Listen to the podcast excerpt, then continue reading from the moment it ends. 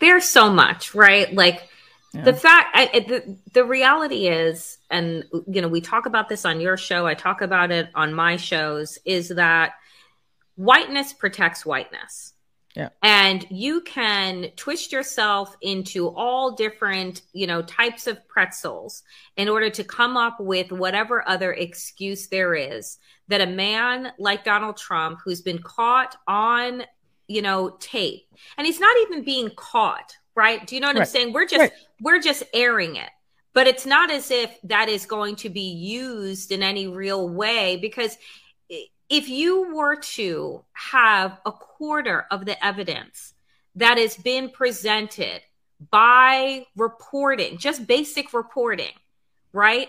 Mm-hmm. On anyone else, anyone else that is watching this, any of us right here talking right now, everyone else would have been in jail two years ago, three years ago, right? Immediately. And so uh, immediately and it would it would have been like we will lock them up now because we see that they are a threat to national security and we will ask questions later there is not a person right i believe that has been accused of the espionage act that hasn't been thrown in jail that hasn't been carted off in shackles and yet here donald trump sits running for president of the United States again. And so, you know, when it comes to Merrick Garland, when it comes to our system, our, our system of injustice, it was never built for the benefit of black and brown people and indigenous people. It was built to secure property, which we once were for white men. That is it. And so when you look at the system, you say, well, why doesn't it just work? Because whiteness and maleness will always protect whiteness and maleness.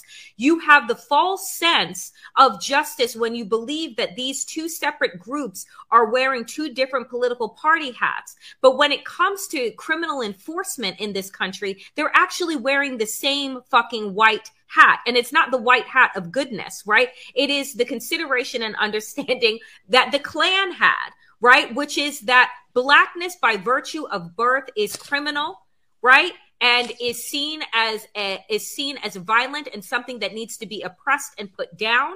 It doesn't matter. There is no benefit of the doubt because by birth you were seen as a problem. That goes for everybody that is not white. And so you know, when we look at these situations and we see that this injustice situation will throw a child right, in jail, a black child in jail for life sentences, a black child in jail for a dime bag, a black child in jail like Kalief Browder, who was thrown in jail in Rikers for three years for suspicion of stealing a backpack.